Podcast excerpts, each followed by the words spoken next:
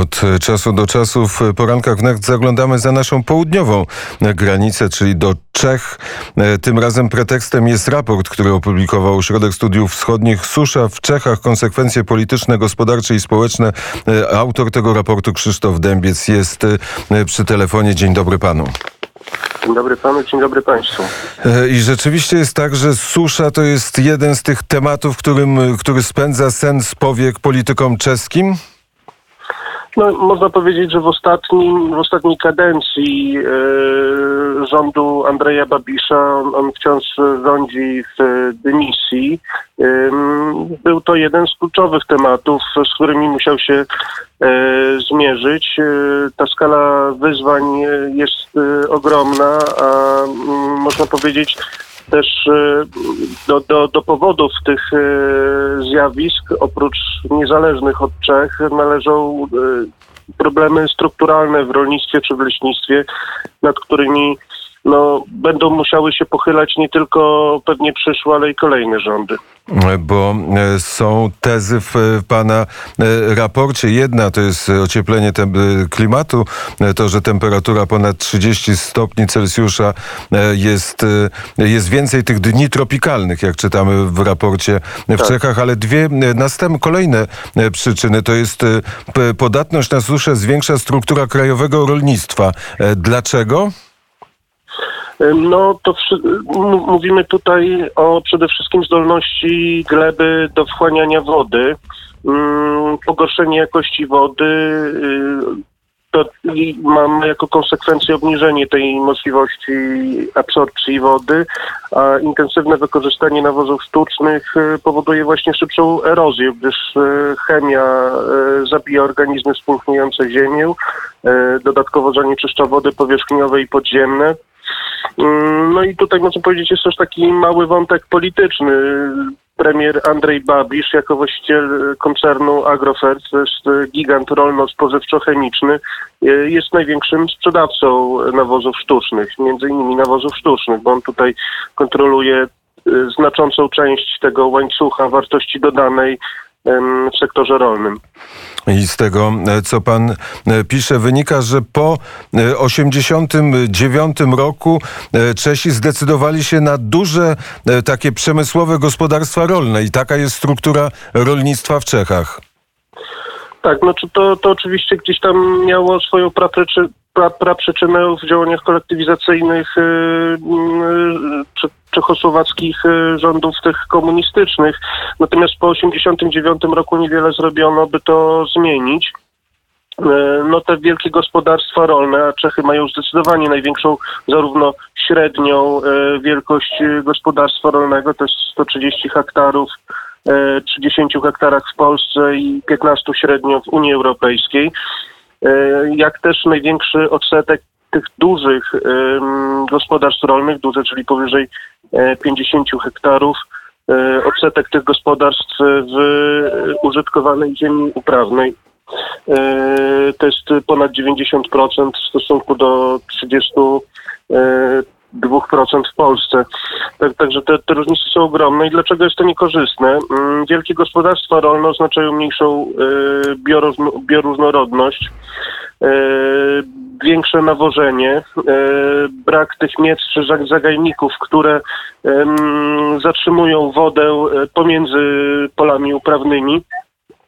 No i też te, to, to wszystko przyczynia się do tego, że e, tej, tej, tej wody w kraju jest więcej, a Czechy jeszcze dodatkowo mają dość niekorzystne uwarunkowania geograficzne. Oni sami mówią o tym, że leżą na dachu Europy. To znaczy, że ta woda, e, tak obrazowo mówiąc, e, przede wszystkim od nich odpływa. Z tych, z tych głównie wyżynnych czy górskich obszarów mm, i odpływa do sąsiadów. Także ogromnym wyzwaniem jest e, zwiększenie retencji wody, zwiększenie zatrzymywania e, wody. No i kolejny problem jest taki, że Czesi przez dziesięciolecia, przez ostatnie praktycznie 100 lat e, byli przede wszystkim nastawieni na walkę z powodziami. Pamiętamy tutaj o wielkich powodziach, takich jak chociażby w 1997 roku.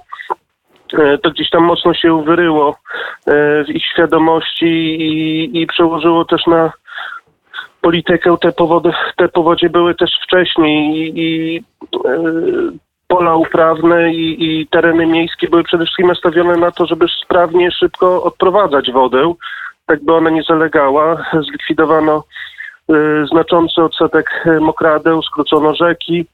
No i można powiedzieć, że e, nie przewidziano tych wszystkich zmian, które nastąpią z czasem. Teraz e, prowadzone są z kolei działania, które mają na celu renaturalizować rzeki, przywrócić ich pierwotny bieg, e, czy, czy przywrócić mokradła tam, gdzie one wcześniej były.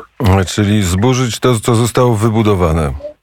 No to w skrócie tak powiedziawszy, tak. E, Wielkie e, majątki ziemskie e, posiadały rodziny arystokratyczne Polski i polska szlachta i nie było i nie było problemu z wodą, bo nie było monokultur. Teraz problem w rolnictwie to są monokultury i przemysłowe uprawianie ziemi. Tak, tak. Chodzi między innymi o rzepak czy kukurydzę, specjalnej, specjalną jej odmianę, która jest e, wykorzystywaną chociażby w biogazowniach, e, ale, ale nie tylko. Mm, No i to też e, ma jako konsekwencję właśnie to, co wspomniałem, to znaczy masowe wykorzystywanie nawozów sztucznych, bo tutaj już te normy są troszeczkę inne niż, niż w przypadku mm, niż w przypadku chociażby plonów, które, które, mm, y, które są wykorzystywane jako mm, do celów spożywczych. Także można powiedzieć, że, y, y, że Czechy stoją przed ogromnym wyzwaniem tutaj w tym sektorze rolno-spożywczym. Nowy rząd Petra Fiali, który wkrótce, no Petr Fiala już dostał nominację premierską, nie wiadomo jak zresztą jego y, mianowanie na, na, na, stanowisko premiera, nie wiadomo jak z, zresztą jego rządu. Natomiast y, w końcu centroprawica przejmie władzę. Ona gdzieś tam zarysowała też swoje priorytety w tym obszarze i między innymi e, politycy centroprawicy proponują, żeby w ogóle wpisać e, e, ochronę wody i, i jej źródeł jako narodowy interes kraju do Konstytucji Czeskiej, Republiki Czeskiej. Także e, oni też zdają sobie sprawę z powagi sytuacji. Do e, przyczyny suszy należy też e, wieloletnia polityka zalesiania kraju, głównie świerkami, co stworzyło sprzyjające warunki dla rozwoju plagi kornika i w, i w efekcie wymarcia znacznych połaci e, kraju. Tak.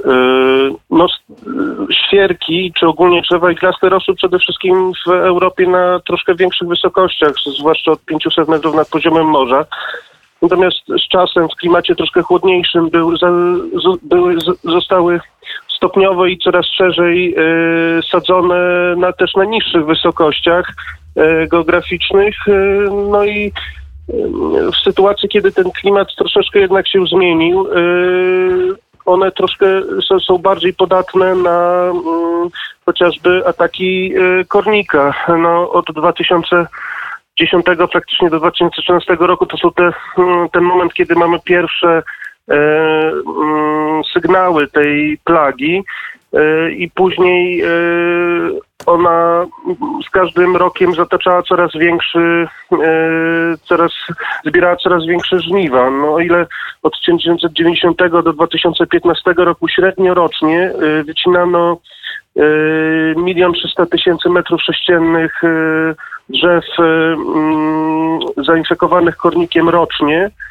to y, w 2020 roku to już było 20 milionów, czyli milion 300 tysięcy a 20 milionów. No to jest o, ogromna różnica. Jeśli przejechać się po Czechach, y, chociażby po terenach przygranicznych, to widać takie ogołocone obszary, które no, wyglądają no, bardzo źle. Y, Władze przewidują, że być może nawet do 2025 roku będą sobie y, radzić y, jeszcze z, z tą plagą. Mm, Szkody są oczywiście znaczące też, też w kontekście ym, absorpcji, za, za, zatrzymywania wody. No, te, te ogołocone tereny po lasach sprzyjają dalszej erozji gleby, zatrzymują przez to mniej wody i ten problem, ta spirala można powiedzieć się e, pogłębia.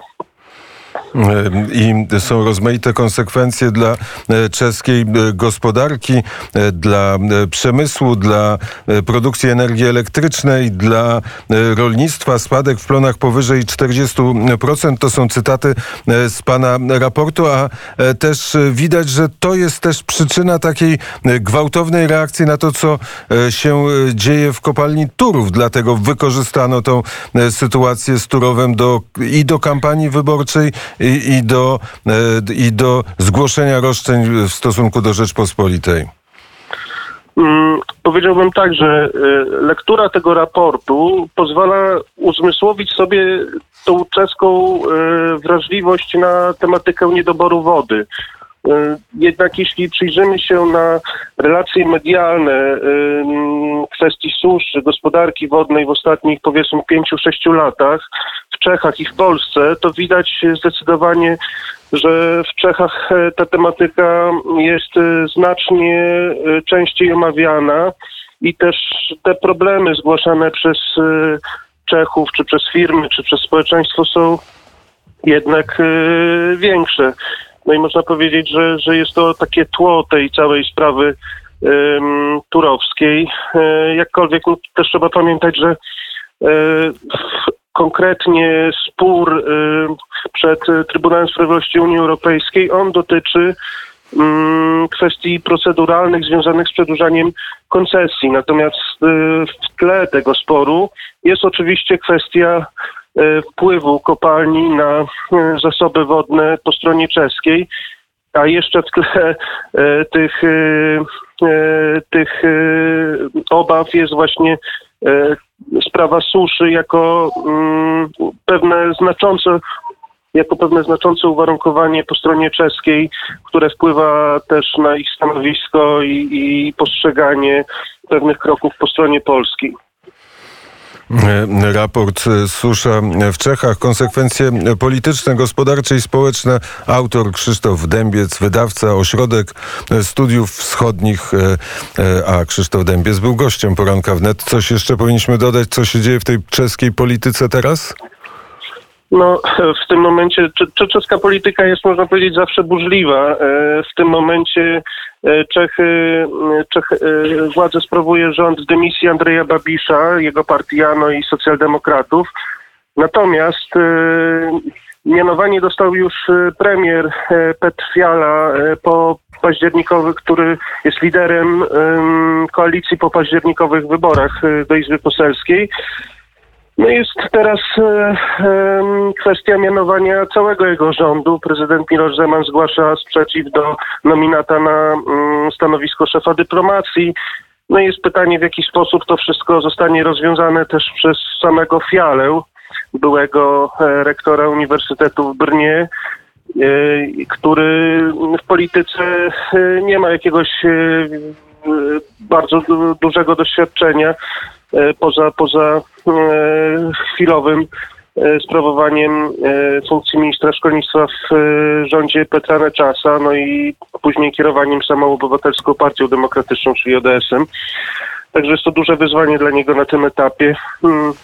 No i pytanie, czy złoży skargę kompetencyjną do Sądu Konstytucyjnego już teraz, w związku z podejrzeniem, że prezydent Zeman nie ma takich kompetencji, żeby blokować nominację konkretnego ministra czy też zdecyduje się e, sam przejąć e, kierowanie resortem dyplomacji na określony czas do czasu wydania tego wyroku, e, a pozwoli na ukonstytuowanie się całemu rządowi, to to jeszcze jest nie, nie ma jednoznacznych sygnałów z Czech, jak, jak Fiala do tego podejdzie, natomiast na ten moment prezentuje się, można powiedzieć, jastrzębio, deklaruje, że nie będzie ani kroku wstecz, jeśli chodzi o e, tutaj tą rozgrywkę z prezydentem Zemanem, który jest, no wiadomo, dinozaurem czeskiej polityki, weteranem jej i e, i taką bardzo wyrazistą też postacią. Bardzo serdecznie dziękuję za rozmowę. Krzysztof Dębiec był gościem poranka wnet, godzina ósma na zegarze.